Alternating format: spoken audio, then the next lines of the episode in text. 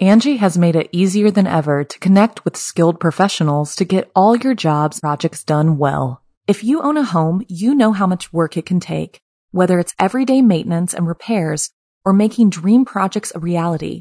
It can be hard just to know where to start, but now all you need to do is Angi that and find a skilled local pro who will deliver the quality and expertise you need. Angi has over 20 years of home service experience and they've combined it with new tools to simplify the whole process. Bring them your project online or with the Angi app, answer a few questions and Angi can handle the rest from start to finish or help you compare quotes from multiple pros and connect instantly, which means you can take care of just about any home project in just a few taps. Because when it comes to getting the most out of your home, you can do this when you Angi that.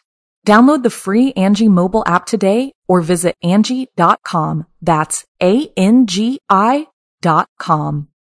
The following program is a production of Chilling Entertainment and the creative team at Chilling Tales for Dark Nights and a proud member of the Simply Scary Podcasts Network. Visit simplyscarypodcast.com to learn more about this and our other weekly storytelling programs and become a patron today to show your support and get instant access to our extensive archive of downloadable ad-free tales of terror. Thank you for listening and enjoy the show.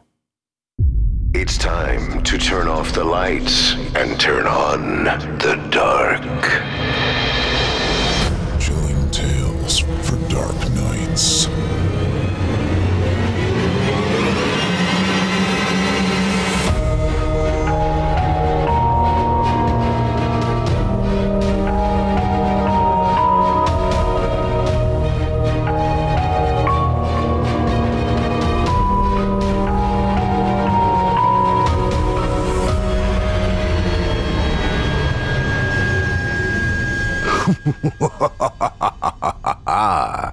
Good evening, listener. You're listening to Chilling Tales for Dark Nights. On tonight's program, we invite you to leave behind your safe reality and descend with us into the frightening depths of the most terrifying imaginations with audio adaptations of three rounds of frightening fiction about paranormal puppets, terrifying tattoos, and macabre mind readings. I'm Steve Taylor, and I'll be your guide as we traverse the dimly lit corridors of your wildest imaginations. Joining us tonight to help bring our frightening fiction to life are voice talents Jonathan West, Rob Davids, and as a special treat for those of you listening in today, Mr. Zach Galligan, the actor that portrayed the character Billy in the iconic 80s horror film Gremlins and Gremlins 2. We can't wait to show you what Zach's got waiting for you in his repertoire. And here's a hint it's far more fearsome than an adorable mogwai. now get your ticket ready. Take your seat in our theater of the minds and brace yourself. It's time to turn off the lights and turn on the dark.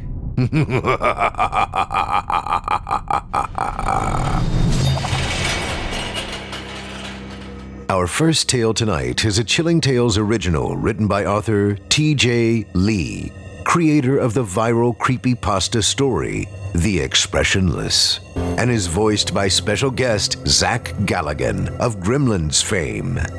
In it, we'll meet a single father doing his best to raise his son after separating from his wife and moving to a new home, who has his life turned upside down when his son discovers an old Japanese bunraku puppet in their attic while unpacking, which he hasn't seen since his own childhood.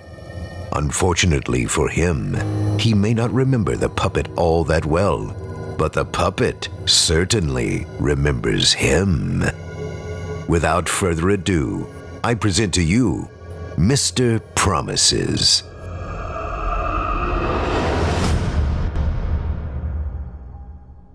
I've always considered myself to be a good dad. Patient, understanding, a good communicator, and strict but fair. That's how I wanted to be with my own boy as he grew up. It's never that simple, though, is it? You always have this image in your mind of how it will be when you're idly thinking about fatherhood or seriously thinking about it with your partner. But when it actually comes along and they aren't the picturesque baby that you envisioned, you realize the world you had in your head comes crashing down, and you're gonna fuck up on more than one occasion. Most dads don't sit at their sons' hospital beds praying for their recovery as a result of these fuck ups, though. To explain how we got to this point, I have to take you back to my childhood.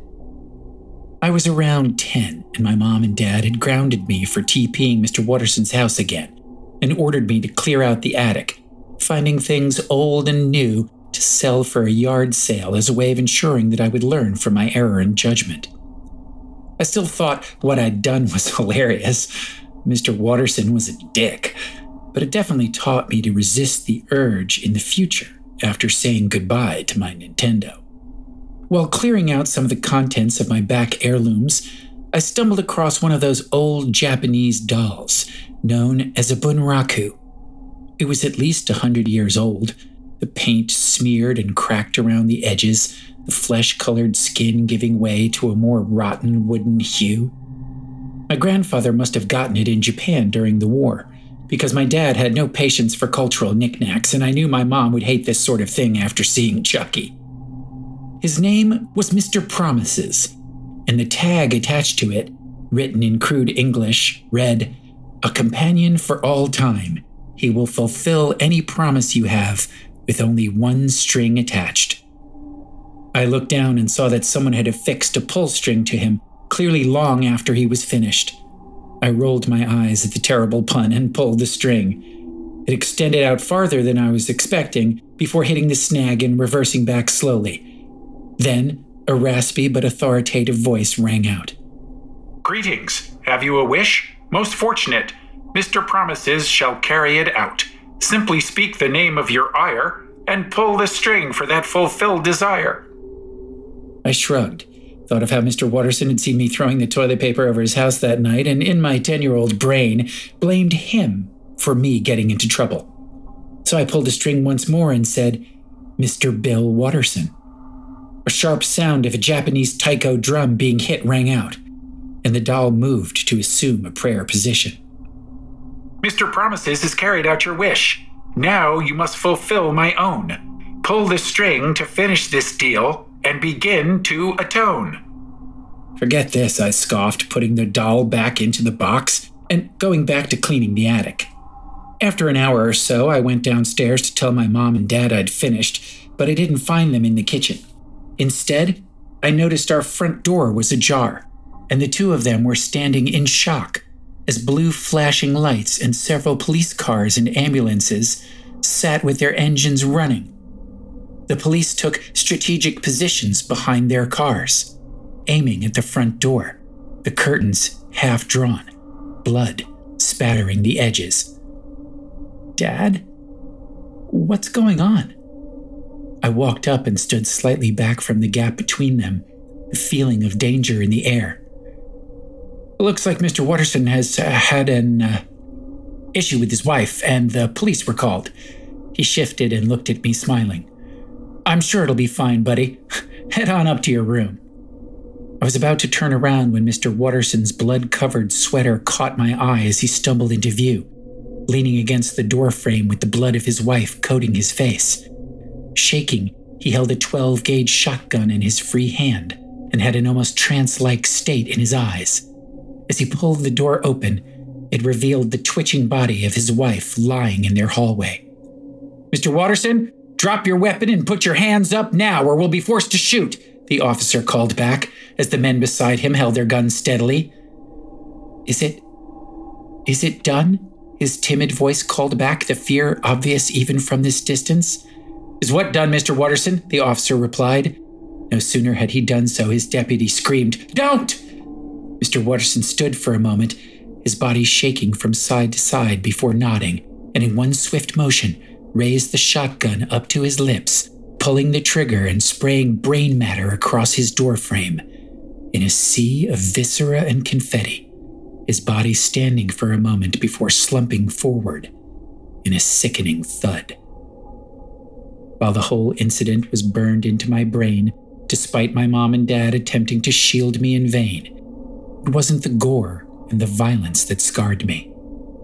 No, it was something far more disturbing than that. It was the far off look in Mr. Watterson's eyes and where they were directed that shook me. They were looking into my attic. Naturally, after I calmed down and composed myself, I tried to talk to my father about the doll I found in the attic, but he dismissed it immediately. Mr. Watterson had problems and they got to him, Jacob, nothing more. It was all I could get out of him before the issue became borderline taboo to discuss. My family would never speak of it again, and subsequently it was forgotten, relegated to a subject that we dared not discuss lest the awkward silence fill the air and ruin any future gatherings. Time passes, the street moves on, and someone else fills the house the Wattersons once occupied. I get older, and as is tradition, move out as my life takes me to opportune places. I'd say it's been about 30 years since that summer afternoon, and it wasn't something I gave much thought about until I returned to my family home with a new generation in tow. My father had recently died, and my mother was now in palliative care, so it was up to me and my son to take over the house. I separated from my wife, so this was seen as making the best of a bad situation. My son Isaac was initially unhappy to be moving across state and changing schools, but he warmed up to the idea when I promised him pizza every night for the first week we were there. He was a good kid, my spitting image, right down to his precocious nature and the freckles on his nose. I began unpacking everything in the home and separating all of our things. I must admit that it was hard to see my entire life in just a few moving boxes, the entirety of an irretrievable marriage carelessly thrown in with mismatched objects. I loved my wife, Sadie, but her drinking was getting the better of her judgment. After coming home from work to discover Isaac with a cut on his forehead caused by falling through the coffee table and a blackout drunk Sadie in the bedroom, I decided enough was enough. The proceedings didn't take long and I was awarded full custody. I promised her we'd visit if she went to a rehab center and I left soon after. If Isaac felt anything, he didn't show it. But I did my best to communicate with him on a grown up level, knowing full well that kids pick up on far more than we realize. Like any seven year old, though, his mind was easily fixated on the next important thing in his immediacy, and while initially it was making friends or liking his room, it rapidly shifted to picking out where he wanted to put his bed and toys. His energy was infectious, and I told him to go pick out any room he wanted, hoping it might make him settle in easier. A few hours passed and the unpacking was mostly done, but I hadn't heard anything from Isaac the entire time. Curious, I scoured the house looking for him, wondering where he might be. I heard him laughing above me and felt uneasy as I could hear it coming from the attic. I turned down the hall and saw the hatch to it was wide open, an oversight on the cleaner's part, I imagined. Ascending the stairs, Isaac's voice rang out clearer, and what I was hearing made the hairs on my neck stand on end. So, what do I call you? My name is Isaac Fitzroy, he said with that ever present enthusiasm. The sound of a cord being pulled cut through the air before a horribly familiar voice replied back. Mr. Promises, have you a wish to be fulfilled? It sounded exactly the same from my childhood but was the phrase always that short? Before Isaac could reply, I reached the top of the steps and my son turned to me smiling. I tried to feign happiness, forcing the edges of my smile to curl up in spite of my fear. Hey, bud. Uh, who are you talking to? I asked, knowing full well the response I was about to receive. He's called Mr. Promises, Dad. Is this one of your toys? He beamed at me, clutching the ever disturbing Bunraku doll tightly in his hand. I shook my head, the request that he leave it alone about to leave my mouth when he interjected, Can I keep him, Dad? He seems really cool. You have to understand, my incident was a long time ago, to the point where, in that moment, I was, as an adult, willing to do what most of us do when we're confronted with uncomfortable truths push it to the back of my mind and lie to myself. So when my son, who had just left his old life and mom behind, wanted a keepsake to make him happy, well, who was I to refuse? I nodded and told him if he helped me with the last of the unpacking, he could keep him. He was overjoyed and agreed.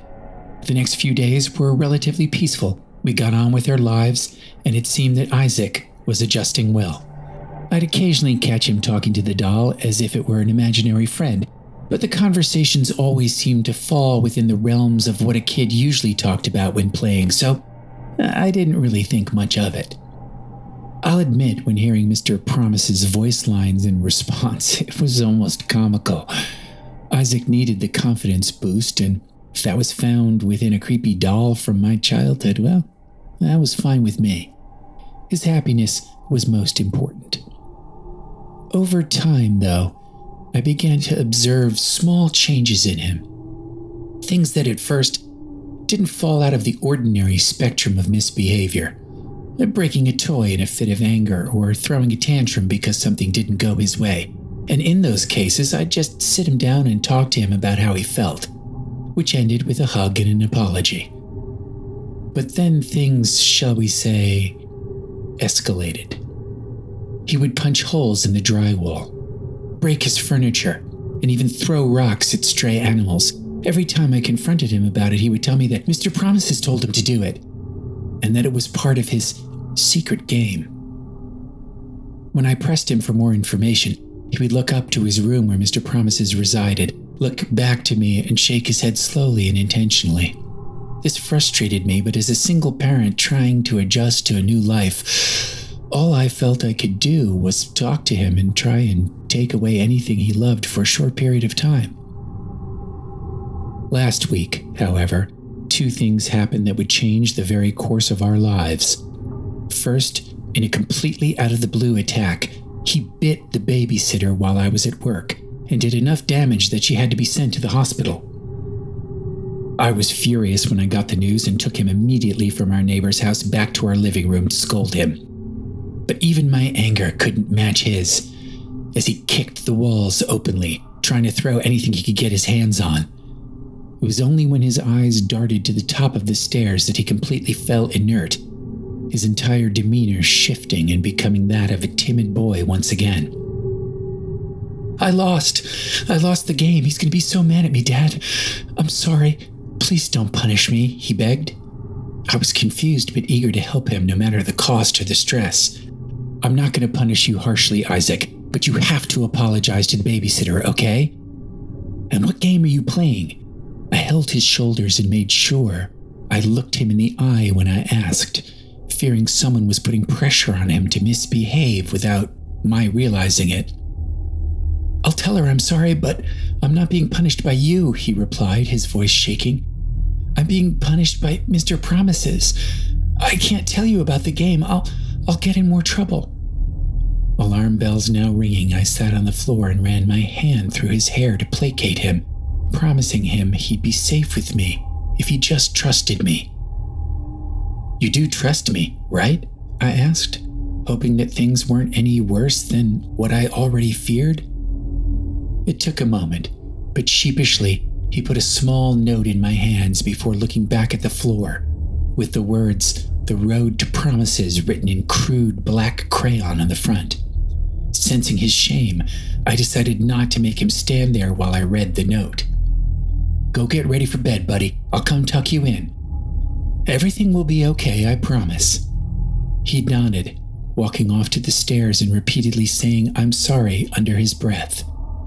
While he was out of view, I opened the note and felt the bile rise in my throat at every sentence. The road to promises. Mr. Promises is doing this for your own good. Follow the instructions like any good boy should. Every 12 hours, there will be a new challenge. And for every challenge that you succeed, I will bring you closer to what you need. For every challenge you fail, a punishment you will entail. The game starts now, but do not fret. All pain is temporary. Yours hasn't happened yet. Your finest possession you must break, for we truly grow when our hearts begin to ache. When the penultimate game is done, pass this to the Father with love from the Son. Mr. Promises will be waiting, Elder Fitzroy. Will you be participating? My hands shook as I gripped the letter, but I decided acting now would be too much for him, and that it was better to deal with in the morning. I sat with him and read his favorite stories until he finally fell asleep, still occasionally telling me he was sorry under his breath. As I left, I saw Mr. Promises sitting on his shelf, looking down and across the room at the sleeping Isaac. Disgust filled me, and I took him quietly from Isaac's room and put him back in the attic for the night, electing to tell Isaac that he'd gone missing. Everything in me was screaming to keep him away from my son until I understood what he was. At least I could put him far away from his prying hands. Settling in for bed that night, I had no idea the mistake I'd made. It was a few hours later when I woke to the sound of a soft scraping coming from somewhere in the house. Being a parent and coupled with recent events, my mind immediately went to the worst case scenario and I leapt out of bed and listened intently for the sound again. It was coming from below me. I followed it down towards the kitchen and the sounds became more intense the scraping accompanied by whimpering. Turning the corner, I was greeted with the horrifying sight of my son running a blade across the back of a stray cat. The blood dripped from multiple deep lacerations and coated the white floor in a vivid crimson. If the cat was alive when Isaac started cutting it, it certainly wasn't now the limp and emaciated creature sprawled out on the floor as Isaac dutifully carved segments of it off with the carving knife his face transfixed, eyes almost hollow as he continued. Isaac! Isaac, what the hell are you doing? I tried to contain myself, but urgency and shock overcame me as my voice began to rise. His arm stopped as he was bringing the knife down again, and he remained still. The entire atmosphere was tense. He was just a boy, but I knew I had to be careful with how I approached this, especially when he had a weapon. There was something else I couldn't shake there in the dead of night. I felt like I had to be on guard, not just from my son, but from something else. Isaac, look at me, son. I need you to listen. I began, crouching down to his level but keeping a safe distance, my voice lowering back to a calm state. We can talk about this, and I promise you that I won't get mad, but you have to put the knife down, okay? I took a small shuffle forward and I heard the smallest of cracks. Isaac's finger shot up from his free hand and pointed towards me, wagging in place as if to ward me away. Was my son in a trance? He'd never shown this kind of behavior before, save for the occasional nightmare. Isaac, is someone putting you up to this? Are they here with you? I asked softly, another step forward and focused on keeping the atmosphere calm he sat near the center of the kitchen, and I wasn't able to spot what was behind the island. When he nodded, though, I stopped moving and I felt my muscles tighten. My cell was upstairs, and I had no weapons on me. The alarm hadn't gone off, and there were no signs of a break in. It was. He started, but a gruff voice rang out from behind him. Young Fitzroy, that would be most unadvisable. Our game is not yet done. Speak out now, and Mr. Promises will hold you liable. Remember, you have not yet won. Isaac fell silent again, and tears began to run down his face, smearing the floor and causing ripples in the blood as it made contact. My blood ran cold, and the feeling of danger mounted with every second I kept my son near that god-forsaken doll. Where is he, Isaac? Another step, and I'm within arm's reach. Where's Mr. Promises? Isaac shook his head, whimpering and muttering, No, I can't. Under his breath and with more and more panic, each time his voice cracking a little more. It's okay, buddy. We'll get through this, I promise. I began to reach out slowly for the knife when a sick laugh emanated from behind the counter, the sound of the cord reverting. Now! The voice bellowed as Isaac lunged forward and drove the knife into my shoulder. Pain erupted through my body as my vision began to blur, and the sight of my son's anguish ridden face inches from mine intermixed as he pushed me to the ground, pinning the knife into me before running towards the door. Upside down, I could still see his blurred visage as he pulled the door to a close and whispered, I'm so sorry, Dad, before letting it shut. Long have I waited, patiently with breath so bated. Elder Fitzroy, you made a promise. It's true. Now. I heard the clicking and scraping of wood as something began lumbering from behind the counter, out of my vision and towards me. One hand gripped my leg, and then the other pulled itself up my torso, the clicking getting louder as it reached my neck, a pair of spindly hands pulling on my chin before a twisted, demonic face glared down at me. Gone were the human features of the Bunraku doll, instead replaced with pale skin, yellow piercing eyes, and an unhinged jaw filled with rows of small black teeth. Now you must fulfill your promise before the night is through. Your son's final challenge, that is already due. Its jaw crunched and clicked horrifically as it threatened to get closer, the raspy laughter filling the kitchen. The pain in my chest was nothing compared to the sheer terror running through my mind in that moment. Out of fear or stupidity, I swatted the puppet away with everything I had, pulling the knife from my shoulder and rushing towards the door, slamming it shut behind me. The instinctual fear of a parent overcame me. I ran straight to Isaac's room and I saw the door was shut and not budging. I knocked frantically for Isaac to open up, but there was no reply.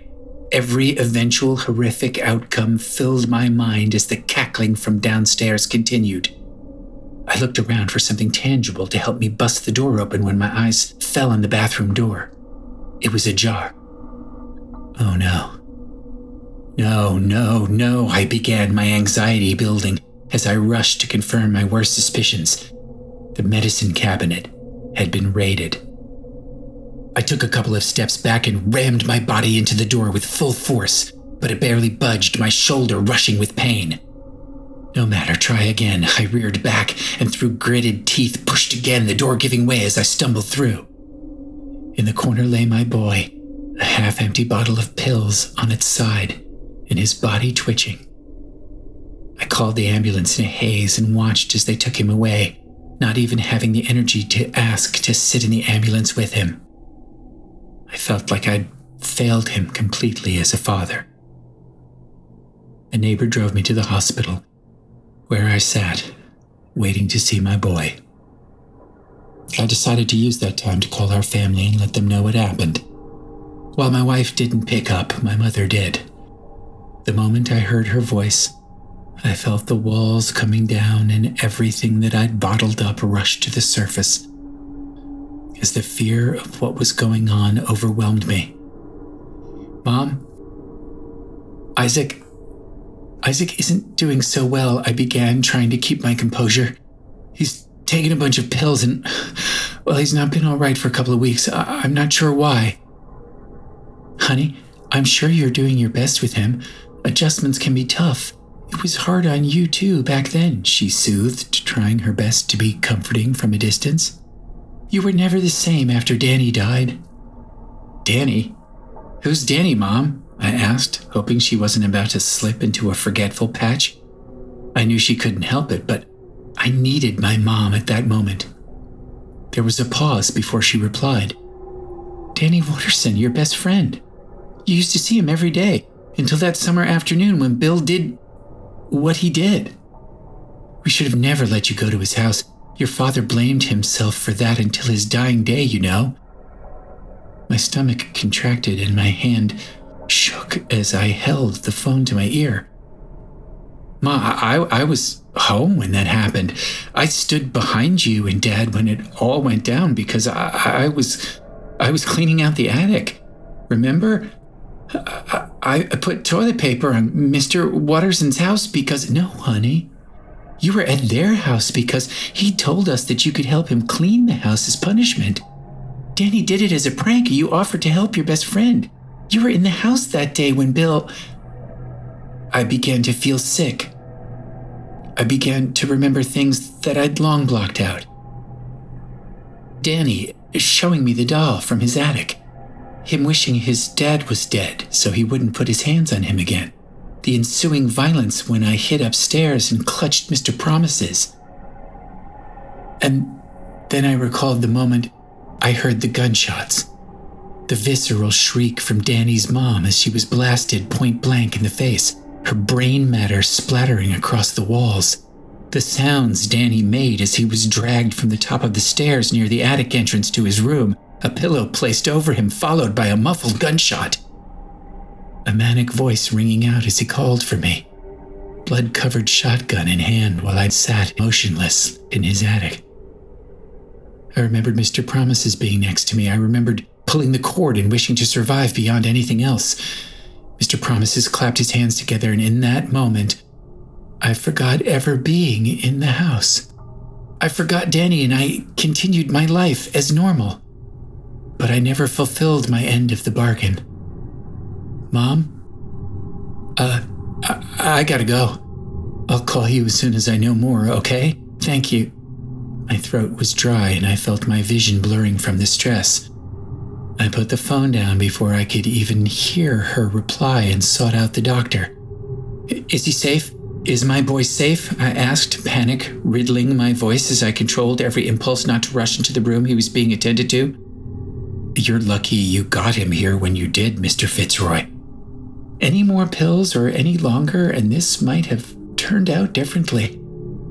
Her kind eyes put me at ease, but I knew something worse was waiting for me. He's not ready for visitors right now. I would go home if I were you, sir, and we can call you when he's ready. I took her hands in both of mine, tears of relief and of fear filling up as I thanked her profusely. The moment he's awake, or if anything happens, I began, my voice breaking. Yes, we will call you. She smiled back. I left the hospital not knowing if it was the last time I would see my son or not, but knowing that the old saying rang truer in that moment than ever before. The sins of the father often do haunt the son. The house was a different entity entirely when I returned, the safety of it as a child and as a parent totally gone.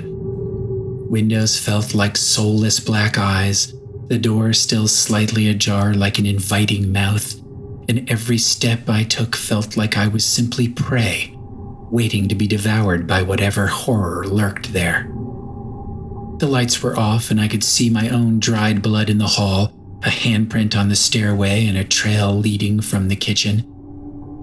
The door now open. It felt wrong to even be here, but I knew that this had to be done. My son's life was more important than my selfish fears and desires to avoid the responsibility I set out all those years ago.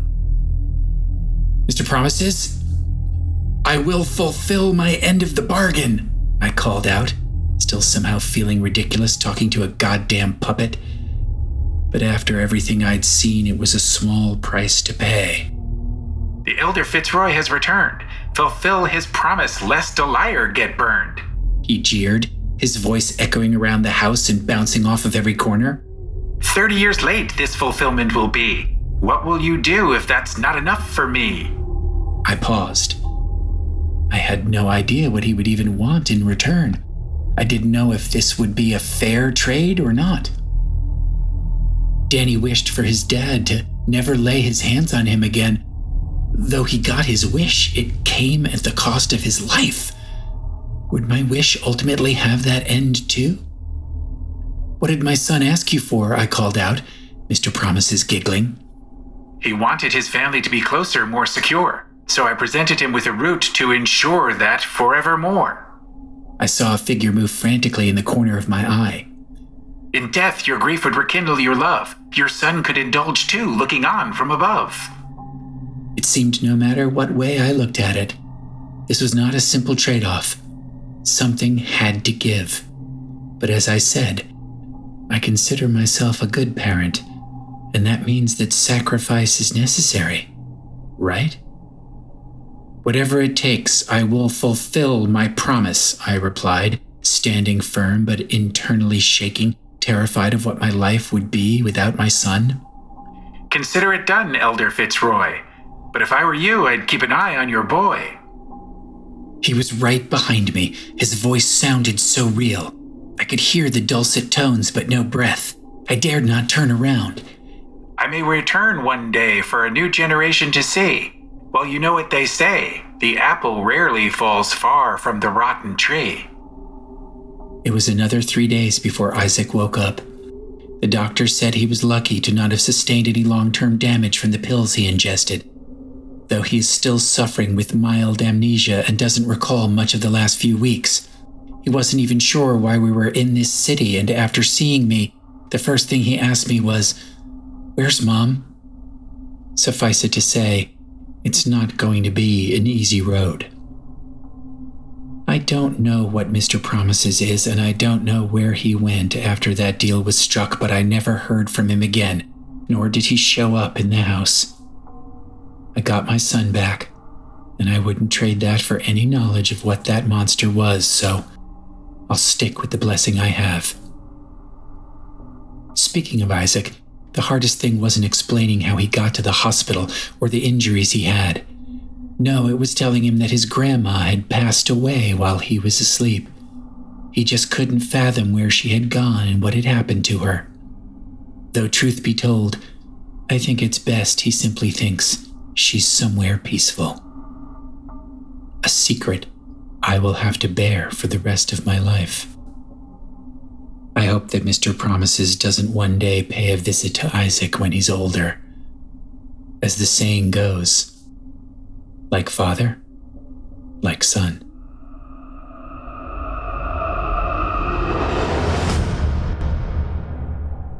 Angi has made it easier than ever to connect with skilled professionals to get all your jobs projects done well. If you own a home, you know how much work it can take, whether it's everyday maintenance and repairs or making dream projects a reality. It can be hard just to know where to start, but now all you need to do is Angi that and find a skilled local pro who will deliver the quality and expertise you need. Angi has over 20 years of home service experience, and they've combined it with new tools to simplify the whole process. Bring them your project online or with the Angi app, answer a few questions, and Angi can handle the rest from start to finish or help you compare quotes from multiple pros and connect instantly, which means you can take care of just about any home project in just a few taps. Because when it comes to getting the most out of your home, you can do this when you Angi that. Download the free Angi mobile app today or visit Angi.com. That's A-N-G-I dot com. I hope you enjoyed Mr. Promises, as written by TJ Lee and performed by Gremlin star Zach Galligan. If you enjoyed Zach's work, do us a favor and follow him on both Twitter and Instagram, where you can find him at his handle at ZWGMan. Up next, we've got another tale for you. This one written by the very talented and prolific Richard Saxon and is voiced by 2017 Evil Idol voice acting champion Jonathan West. In it, we'll meet a scientist working with his team to produce a device capable of translating dreams into a human accessible audio visual format. When the team decides to peer into the minds of man's best friend, however, they learn the hard way that it may truly be best to let sleeping dogs lie. Without further ado, I present to you My Dog Dreams About My Death.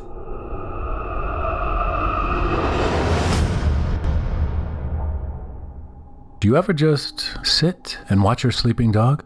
Observe as their little feet run along the ground, just waving halfway in the air as they let out innocent, half gruntled barks. Have you ever just wondered what's going on inside their sleeping minds? What they're dreaming about? Maybe it's a squirrel they're chasing, or a ball. Maybe they're simply enjoying time with their life partners, their owners, their best friends. Or maybe what's going on is something entirely different, lurking just beyond the realm of what we can possibly comprehend. Something so terrible we'd be better off in the gleeful shadow of ignorance. I wish I could tell you this was all just speculation. Crazy ideas conjured up by a bored mind. But the truth is that I've seen what exists inside the mind of a sleeping dog. And it terrifies me beyond what I ever imagined possible.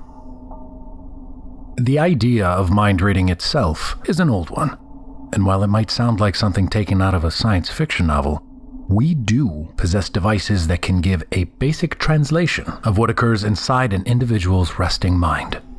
In reality, in a dumbed down version of neurology, everything we think, dream, and feel is a product of chemicals and electrical signals surging through our flesh, producing a flux of ideas and emotions, which results in pretty much everything we are.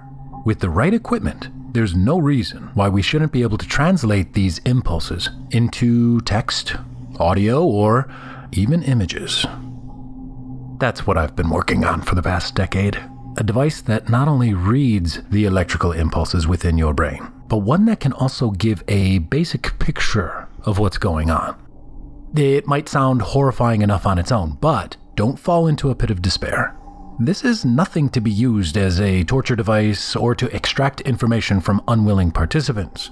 This was always planned to aid those no longer able to communicate with the world surrounding them. People suffering from locked in syndrome, unable to speak, but fully conscious, horrified as they've lost the ability to interact with the people around them. The device we worked on was supposed to aid them, give them a way of talking to their friends and family, to let us know they're still in there. The project itself was called Dreamweaver and came in the form of a hairnet containing hundreds of tiny electrodes able to read the brain's electrical signals from the surface of the skin. Much like encephalography, it read brainwaves, but unlike the standard EEG, it was also capable of translating them. Even from the very early prototypes, we were able to pick up some vague shapes and sounds from our first test subject, which just so happened to be me. Both while awake and asleep, we managed to reproduce my thoughts, displaying them on a nearby monitor and then recording them.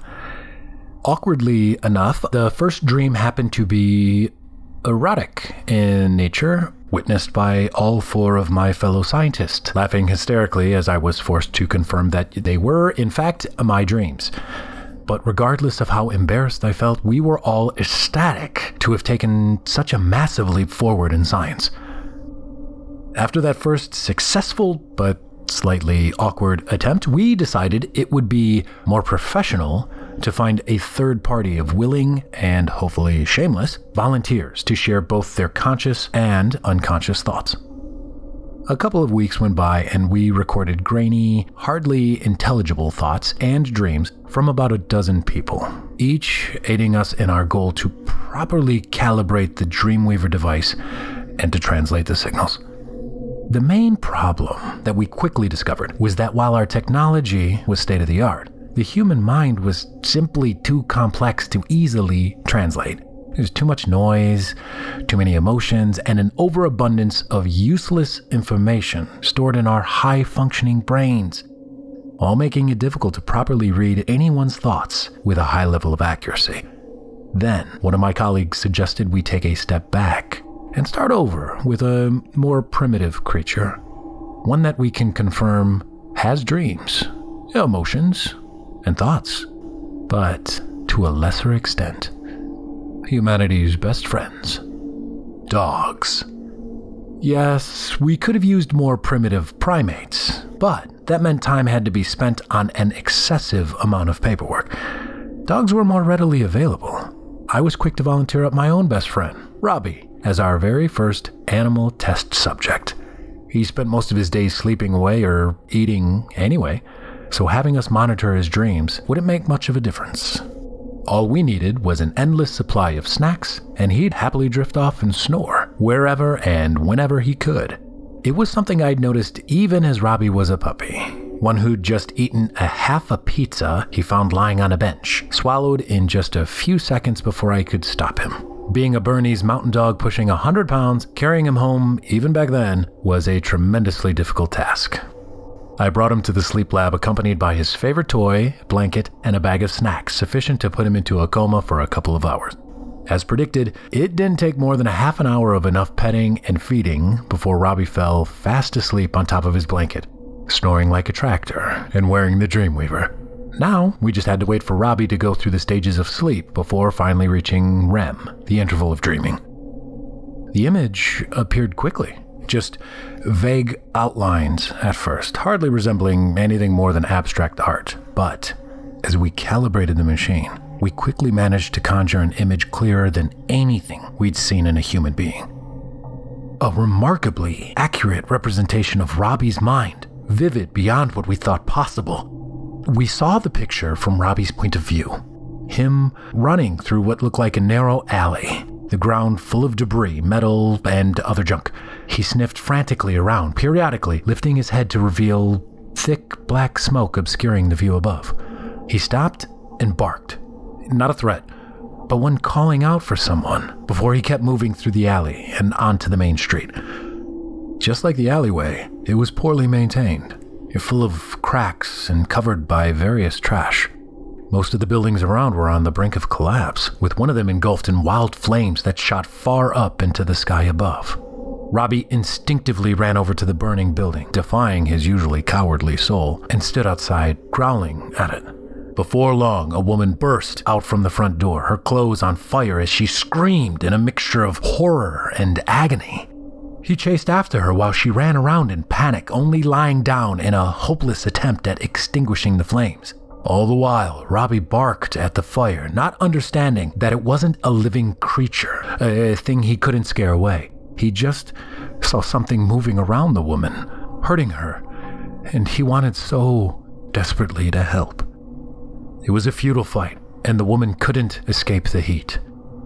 Within a couple of minutes, her skin had melted, with her hair burned away, and her own eyes turned to goo inside her skull. After what must have felt like an eternity of pain, she suffocated from the smoke and fell silent on the ground. Then Robbie woke up. He shot to his feet as he quickly inspected his surroundings, the horrible dream fading rapidly from his easily distracted mind. Once he noticed me there by his side, he immediately returned from worry to joy, violently wagging his tail and jumping up to lick my face. I petted him and smiled at his dumb, loyal face that had long since forgotten the dream. On the inside, however, I was filled with terror. What the hell had we just witnessed? Right then, I wished for nothing more than to be able to verbally communicate with my dog. The device we'd invented read minds, but it did little to translate it back to animals. There were too many questions for me to even begin. The main one being, how do you come up with such a horrific scenario? I'd had Robbie since he was nothing but a tiny puppy, small enough to fit in one hand. Destruction, fire, death, I mean, these were all concepts he shouldn't even understand, let alone have the ability to recreate in such an apocalyptic scene. A nightmare to match anything I'd ever experienced myself. After a short discussion with my colleagues, we decided to keep Robbie at the lab for a few more nights, check if the dream was a one time event, or if there were thoughts and worries that haunted him each and every night. Robbie, naturally, loved the extra attention he received at the lab and couldn't be happier. For the next week, we kept him close, feeding him and making sure he felt comfortable enough to spend a sufficient amount of time sleeping. While most of his dreams were exactly what one would expect from a dog running through the woods, chasing butterflies, eating all the food in the world about a third of his dreams were exactly the nightmares we witnessed during the first experiment. A post apocalyptic wasteland filled with the corpses of animals and humans just rotting away on the already broken streets, surrounded by collapsed buildings and a sky so consumed by smoke that the sun was nothing but a faint memory. You know, some of the still standing buildings I could recognize, landmarks from our city that Robbie hadn't even seen his entire life. Yet there they were in his dreams, as clear as my own memories of them. He saw our ancient local cinema, our apartment building, the park, and the History Museum. He traversed the desolate streets in search of any sentient life, but only came across bones of those long since dead, debris, and leafless trees looming over the streets. Whatever had happened to the world, it had caused utter destruction beyond repair. And if humanity had endured, they were nowhere to be seen. It wouldn't be until the fifth recording before Robbie finally came across another person stumbling aimlessly through the ruins.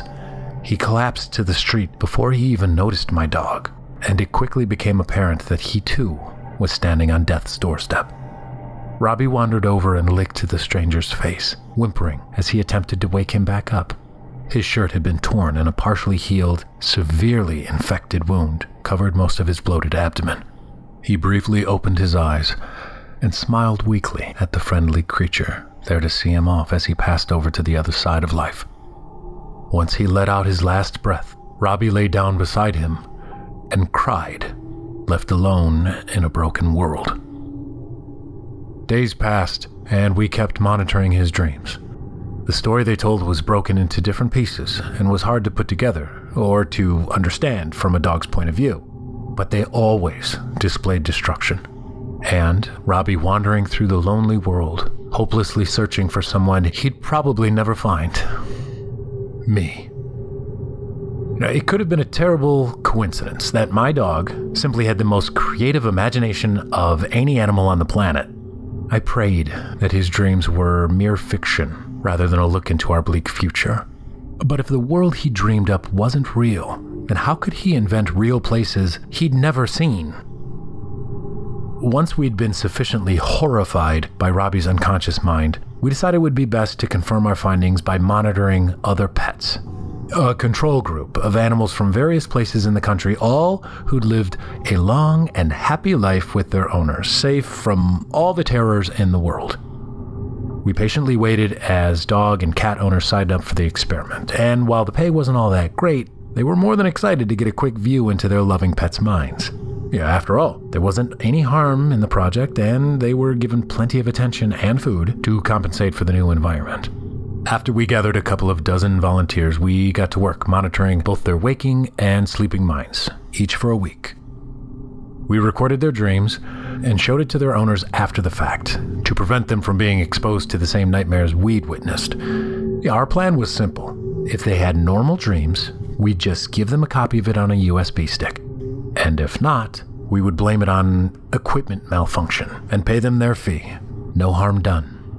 Most of the animals showed little more than your average dog catching a stick or a cat playing with yarn. And as we got through to the fifth, sixth, and even seventh subject without another incident, we almost allowed ourselves to fall back into blissful ignorance.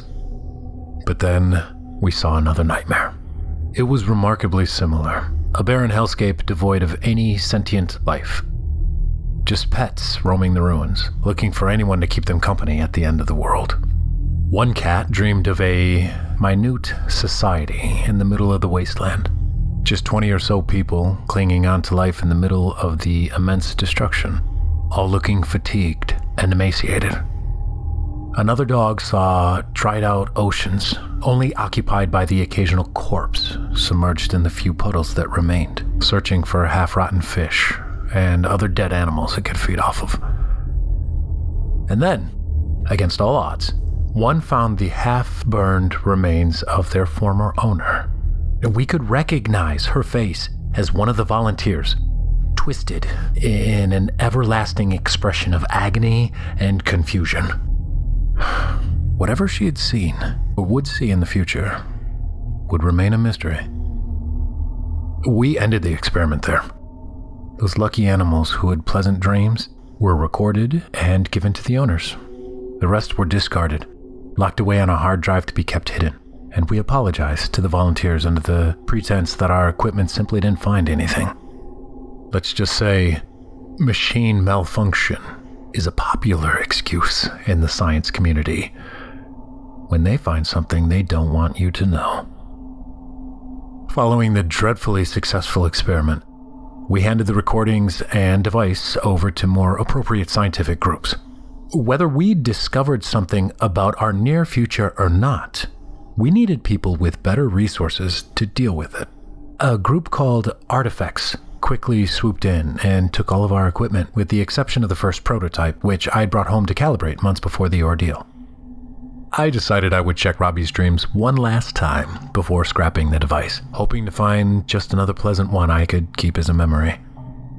Away from my colleagues and the stressful setting of our lab, I fed him and he fell asleep in my lap, wearing the Dreamweaver. Just like before, I was presented with another post apocalyptic world. As the hellscape came into view, Robbie frantically sniffed his way through several partially collapsed streets. He squeezed himself through a crack in the wall, entering a well lived in building, one that had since been abandoned, filled with empty cans of food and water bottles. In the corner, by the entrance, lay a man trapped under a slab of concrete. His lower body had been absolutely crushed, but he hadn't bled out, as the pressure kept him alive and breathing. hey, boy, the man uttered in a weak voice, followed by unintelligible human sounds Robbie couldn't understand. He recognized the voice and immediately spurted over to the slowly dying man. In shock, I realized that the broken man was myself on the brink of death. Robbie, how did you find me? I asked as I lifted my hand onto his head. He bit onto my sleeve and tried to pull me out from under the debris, not realizing that in only minutes I'd be dead. He whimpered as he heard me groan in pain. And despite his lack of understanding of death, he could tell I was suffering. Without any other options, he simply sat by my side as the city before us kept burning, keeping me company during my final hour. I kept petting him until I drew my final breath. But he remained by my side, even as I turned to little more than a limp pile of flesh, rid of any mind or soul. Then he awoke in a panic, one that immediately softened as he found himself lying in my lap, back to safety, realizing it had all been just a dream. A dream of a future yet to happen. Whenever and however, you know, dogs only live so long. They know our future, but don't realize it. They just remain in our lives, the most loyal creatures in existence. You know, even as the world around them collapses, they try their absolute best to keep us safe because they love us. I hope this future can be avoided, but, you know, if not, I know that when my time comes, at least I won't be alone.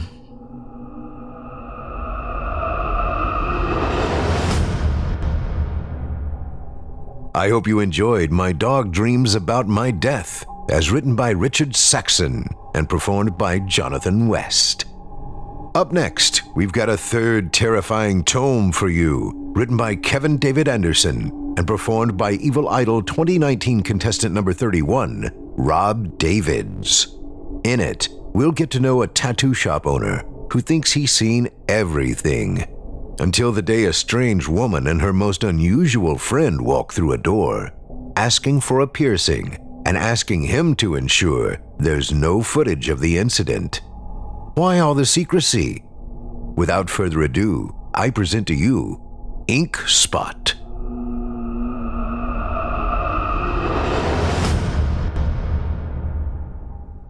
I'm a lot of things adulterer, barroom brawler, and if you count the war, killer. But I'm no liar. So it rubbed me wrong to have to fib to my granddaughter when she asked me, Who was the strangest person to ever come into my shop?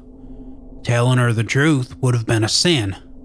No 12 year old needs to know that the things going bump in the night aren't always products of imagination. She doesn't need to know that monsters are real. Hell, I'm in my 50s and I wish I didn't know. There's no going back. Not after that night. It started out like any other. The sun fell out of the sky fast, plunging Austin's 6th Street Club into darkness. The kind of darkness that seemed to be an open invitation for the city's night things. Neo punkers, hipsters, and bar hoppers spilled out onto the street. All believed the night was theirs. All believed they would live forever. I own the Ink Spot Tattoo and Piercing Parlor on the south end of 6th Street. There's a head shop on my left and a New Age bookstore to the right where all the young Wiccan gals seem to gather. I see them as they walk by my window, their long hair resting on flowing cloaks. Makes me wish I was 20 again. On this particular August evening, I just walked into the shop after my nightly viewing of the Mexican free tailed bats leaving the Congress Avenue Bridge. I'd seen it a thousand times, watching a black cloud comprised of over a million bats leaving all at once in search of food never ceased to fill me with wonder. My assistant Chloe greeted me. How are the bats? Hungry. it was my standard reply. She checked out early that night, leaving me alone to pierce and tattoo the dozen or so college kids that would eventually stagger in. By a little past 11, there were three girls in the waiting room and one in my chair. I was doing a quick touch up on a heart shaped rose that had uh, faded from too much exposure to spring break when, out of the corner of my eye, I saw a very tall black woman speaking with the girls in the waiting area. Didn't notice her come in, but the hum of the needle draws most of my focus. When I had a second to look up, she was handing out money. Each girl quickly snatched some cash from the stranger and promptly left my establishment. Then the woman had the gall to turn my open sign to closed. By that point, my blood pressure was rising, so I stopped work and set the needle on my knee. An angry hand never does good work. The woman strolled to the back of the store as if her actions were the most natural thing in the world. Without addressing me, she looked down at the girl in my chair. Sweetie, how about you come back some other evening, and it'll be on me? The girl in the chair looked at the two hundred dollar bills held out to her, then back at me. With a sigh, I held up my hands in surrender, and the girl jumped out of my chair. In the span of a minute, my establishment had been cleared out, and I was alone with this tall, gaunt black woman. Her hair was cut so tight around her scalp, I swear it was painted on. She wore a black leather miniskirt, patent black boots, and a tight fitting blouse with a macabre array of zippers. A long scarf completely concealed her slender neck. She looked Caribbean or Creole, probably from New Orleans or thereabouts. Still pretty pissed, I gazed into her brown eyes. You just sent about a thousand dollars worth of business out the door, honey. It was closer to three or four hundred, but I, I'm prone to exaggeration especially when aggravated. Can you give me one reason why I don't bounce your butt out of here? She reached into her coffin shaped purse and pulled out some money. I'd never seen a thousand dollar bill, let alone two. I need a piercing done.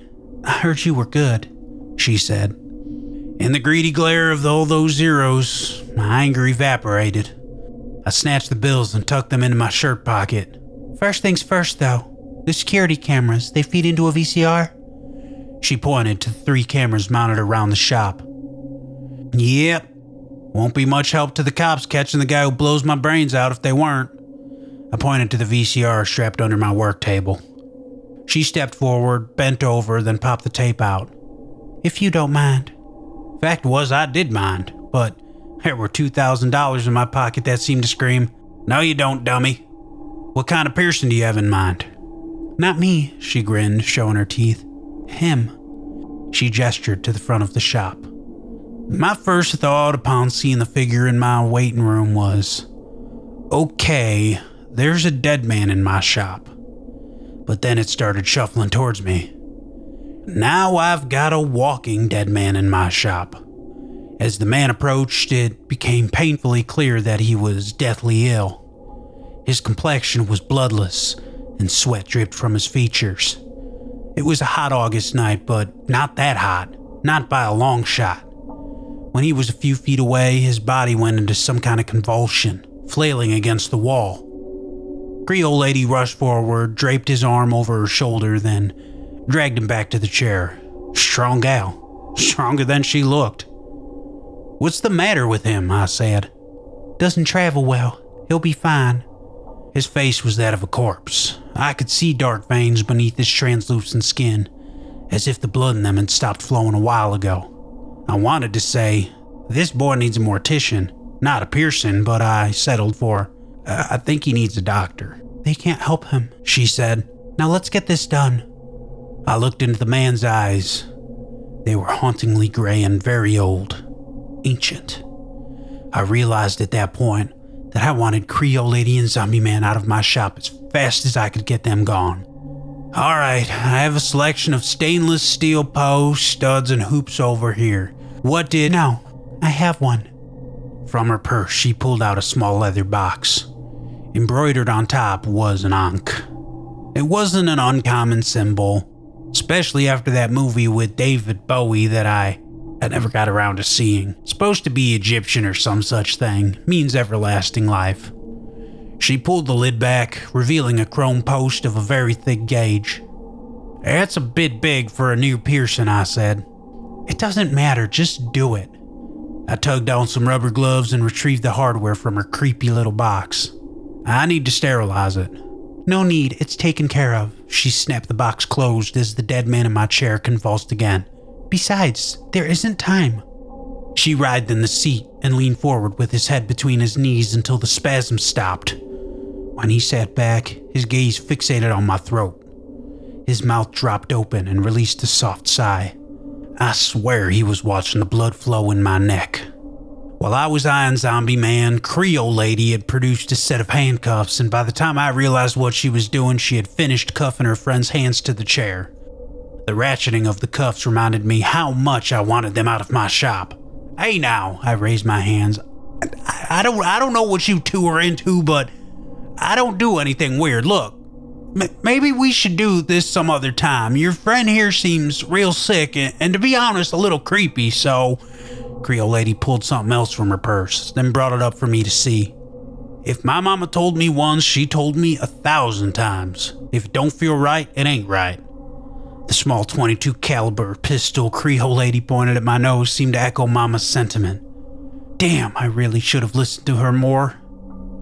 No more screwing around. Get it done. Now, she snapped. It wasn't the first time a gun had been thrust in my face, but it was the first time I didn't question the gun owner's willingness to use it. All right, where does it go? I tried to sound cool. Left eyebrow will do, she said, gesturing with the gun. I leaned forward to mark the spot with a pen when Zombie Man suddenly lurched outward with his mouth, snapping at my throat like a rabid dog. Jesus! I can't do anything with him bouncing around like that. Creole Lady seemed to have a moment of indecision. Then, in an obviously practiced move, she took position behind the chair and swiftly wrapped her free arm around Zombie Man's neck. With her other hand, she kept the gun aimed at my nose. Let's get on with it, she said. I took up my piercing blade. I pinched the skin above the man's eyebrow and heard a soft fracturing sound, like bone snapping. I thought perhaps I'd broken something on the frail man, but when I looked down, I couldn't have been more wrong.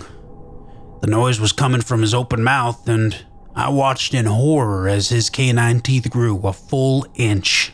I recoiled. What the hell is he? Pop, you got less than a minute to get this done, or we're both real dead. Her eyes met mine, and I could see that I wasn't the only one about to piss their pants. When I heard the bone splintering sounds again, I tried not to look, but I couldn't help myself. His mouth opened wider than humanly possible, and the rest of his jagged ivory was growing. His teeth looked like inmates during a prison break, scattering in all directions, escaping the confinement of his gums. Do it, she screamed. I reached up for his eyebrow again and my finger slipped off. I thought it was the man's sweat that was making him slippery, but I took a harder look. Hair was growing out of his forehead. It was thin at first, but in seconds it merged with his hairline and became as thick as anyone's scalp. Then the real noise started. Bone cracking sounds came from his whole body as he started to reconstruct from the inside out. His mouth pushed forward, becoming a snout barely able to restrain its teeth. The skin on his convulsing fingers splintered and cracked as claws forced their way from the tips, like newborn reptiles bursting through eggshells. Do it, she pleaded. I, ca- I can't even see his eyebrow anymore. Lord have mercy. Diving in, I made a hole somewhere about the eyebrow, or where the eyebrow used to be. As fast as I could, I shoved the unsterilized post in the hole as his teeth snapped at my arm. The handcuffs broke, and his clawed hand flailed. I backed off my stool, hoping to evade the monster's grasp. Creole lady dropped the gun and tried to restrain the thrashing, hair covered hand. She caught it by the fingers just as the claw and hair started to recede. After several more violent moments and, God help me, howling, their fingers intertwined and she pulled his hand back down to the armrest of the chair. The face of the beast withdrew, and in its place was one that resembled a Neanderthal oversized hairy cheekbones and a prehistoric brow. In a moment more, even those disappeared, sinking back into the normal folds of human expression. Creole lady uncuffed the man's other hand.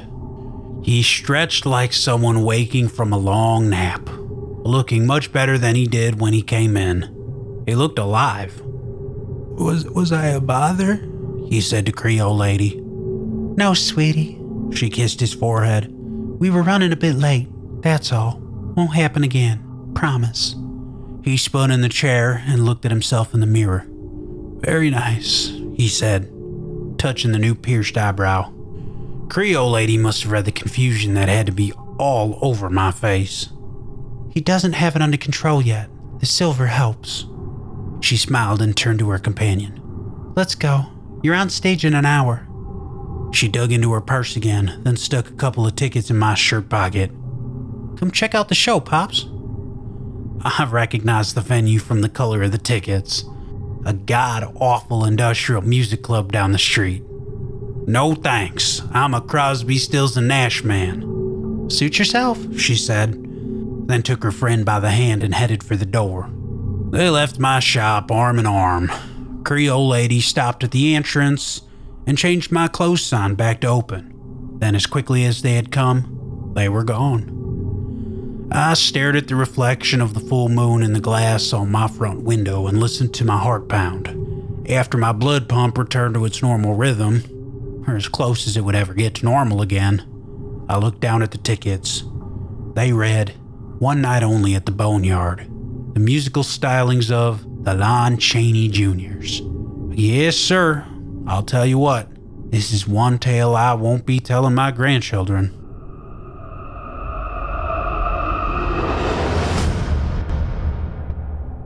I hope you enjoyed Ink Spot, as written by Kevin David Anderson and performed by Evil Idol 2019 contestant number 31, Rob Davids.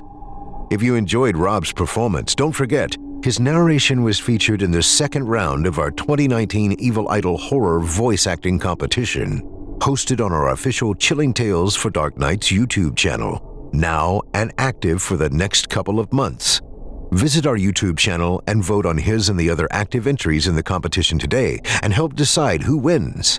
Round 3 starts soon. Again, you can find Chilling Tales for Dark Nights in the Evil Idol competition on YouTube. Just search Chilling Tales for Dark Nights YouTube on any search engine. Or visit chillingtalesfordarknights.com and click the Evil Idol link on the navigation to see a current roster, contestant profiles, and links to all of the performances thus far. We and the candidates appreciate your support. If you enjoyed this show tonight and would like to stay in touch and help us grow, do us a favor and stop by our iTunes page and leave us a five star review and a kind word. And to follow us on Facebook, Twitter, and Instagram. And of course, subscribe to us on YouTube, where you can find an archive of our work going back to 2012. And consider signing up as a patron at our website, chillingtalesfordarknights.com, to show your support and get all of our content ad free. I'm your host, Steve Taylor, and it's been a pleasure as always. I'm so glad you were able to join us tonight. And thanks again to special guest Zach Galligan of Gremlins fame for joining us tonight and lending us his special brand of talent. And if you ever see Zach around, please don't throw your drink on him, expecting him to turn into a hideous monster and multiply. That only works on Mogwais. Everyone knows that. Tune in again next week when we once again turn off the lights and turn on the dark. Sweet dreams, listener. Sweet dreams. Thanks for joining us. You've been listening to Chilling Tales for Dark Nights, a production of Chilling Entertainment and a proud member of the Simply Scary Podcasts Network. Visit simplyscarypodcast.com today to learn more about our network and our other amazing storytelling programs. Tonight's program was hosted by yours truly, Steve Taylor. Selected stories have been adapted with the kind permission of their respective authors. Original music provided by Luke Hodgkinson and Jesse Cornett. Sound design and final mixing and mastering by executive producer and director Craig Groshek. Logo by Craig Groshek. Got a scary tale of your own that you'd like performed? We take submissions. Email it to us today at submissions at chillingtalesfordarknights.com to have your terrifying tome considered for production in a future episode of this show. If you enjoyed what you heard on tonight's program and are joining us on your favorite podcast app, subscribe to us to be sure you never miss an episode and leave us a five star review and a comment. Your feedback means a lot to us. You can also follow Chilling Tales for Dark Nights and yours truly on Facebook to connect anytime and get the latest updates on this and other programs and my channel. If you're listening on the Chilling Tales for Dark Nights YouTube channel, do us a favor and hit the subscribe button and the bell notification icon for CTFDN as well to get more spooky tales from me and the crew each and every week. And don't forget to hit that thumbs up button to tell us how we're doing and leave a kind word or a request.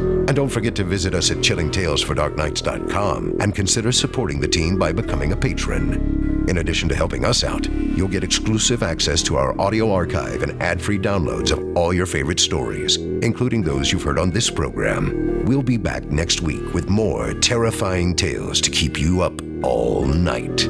But that's all right. Who needs sleep anyway?